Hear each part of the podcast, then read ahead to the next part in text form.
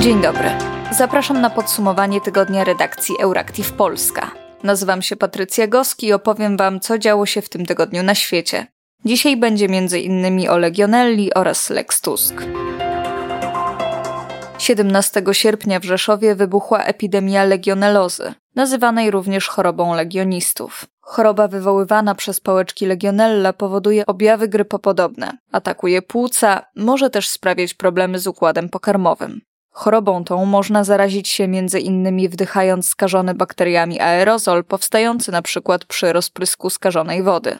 Do zakażenia rzadko dochodzi przy jej spożyciu. Wciąż trwa dochodzenie epidemiologiczne w celu ustalenia źródła zakażenia oraz inne działania przeciwepidemiczne, w tym kontrolę i pobór wody do badań laboratoryjnych. Komisja Europejska wszczęła przeciwko Polsce postępowanie za niewdrożenie dyrektywy w sprawie wody pitnej. Bakteria Legionella występuje na całym świecie i jest szeroko rozpowszechniona w środowisku. Jej kolonizacji może sprzyjać zwolniony przepływ wody lub stara instalacja wodna.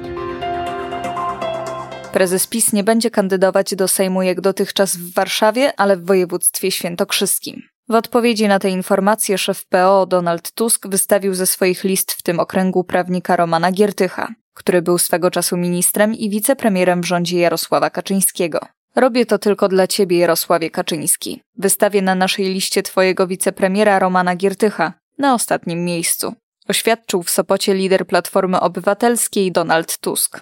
Przyznał przy tym, że z niedowierzaniem przyjął informację o tym, że Kaczyński ucieka z Warszawy. Słowa lidera PO szybko potwierdził sam Roman Giertych. Deklaracja Tuska była dużym zaskoczeniem, ponieważ wcześniej Roman Giertych miał być kandydatem do Senatu, ale ostatecznie kandydatura byłego ministra edukacji nie została oficjalnie zgłoszona w ramach paktu senackiego. Sejm zatwierdził skład komisji nazywanej Lex Tusk. Ugrupowania opozycyjne nawet nie zgłosiły do niej swoich kandydatów. Opozycja zarzuca PiS nadużycie prawa w kampanii wyborczej, a ustawie niekonstytucyjność. Kandydatami PiS do komisji są Sławomir Cenkiewicz, historyk, Łukasz Cięgotura, wicedyrektor Wojskowego Biura Historycznego, Michał Wojnowski, historyk, Józef Brynuks, również historyk, Przemysław Żurawski-Welgrajewski, politolog, Marek Szymaniak, wicedyrektor Muzeum II Wojny Światowej w Gdańsku, Arkadiusz Puławski, wicedyrektor Rządowego Departamentu Bezpieczeństwa, Andrzej Kowalski, był szef wywiadu wojskowego, Andrzej Zybertowicz, socjolog. Komisja Europejska uprzedza, że podejmie wobec Polski kolejne kroki w postępowaniu przeciwnaruszeniowym, jeśli komisja zacznie działać przed wyborami.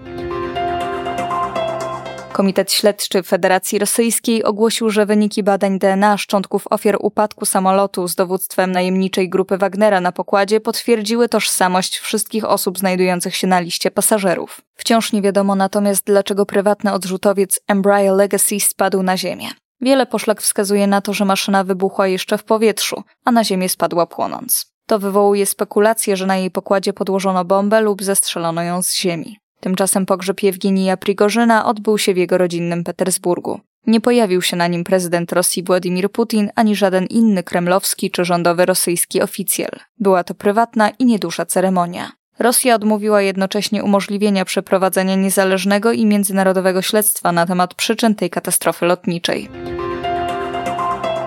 Organizacja praw człowieka Human Rights Network bije na alarm. Brytyjskie władze wysyłają aresztowane uchodźcze dzieci do więzienia z pełnoletnimi przestępcami seksualnymi. Dotychczas ustalono liczbę około 14 dzieci, które w związku z nielegalnym przybyciem do Zjednoczonego Królestwa zostały umieszczone w więzieniu Elmley, przeznaczonym dla dorosłych mężczyzn. The Guardian informuje, że dzieci trafiają na ten sam blok, w którym znajdują się przestępcy seksualni. Brytyjskie władze i służby często uznają dzieci, które nielegalnie docierają same lub z rodzicami do wybrzeży Wielkiej Brytanii za osoby dorosłe. To dlatego możliwe jest wysłanie dzieci do więzienia dla pełnoletnich. Brytyjscy prawnicy ostrzegają, że zjawisko wysyłania dzieci do więzień dla dorosłych może być coraz częstsze. Amerykański koncern cyfrowy Meta poinformował o wykryciu i zakłóceniu największej dotychczas akcji dezinformacyjnej polegającej na rozsiewaniu chińskiej propagandy. Chodzi o około 8 tysięcy kont, które szerzyły antyzachodnią i prochińską propagandę. Zidentyfikowano je przede wszystkim w serwisach należących do Meta, czyli na Facebooku i Instagramie ale także w innych serwisach YouTube, TikTok, X czy nawet na rosyjskiej platformie VKontakte. Ich administratorzy używali do logowania się danych z Facebooka. Większość usuniętych już kont stosowała metodę nazywaną przez media amerykańskie spamuflażem. Polega ona na tym, że konta w mediach społecznościowych ukrywają swój propagandowy charakter. W tym celu treści dezinformacyjne mieszano z takimi, które były całkowicie neutralne. To wszystko w dzisiejszym podsumowaniu tygodnia Euractiv Polska. W imieniu całej redakcji życzymy udanego weekendu. Do usłyszenia za tydzień.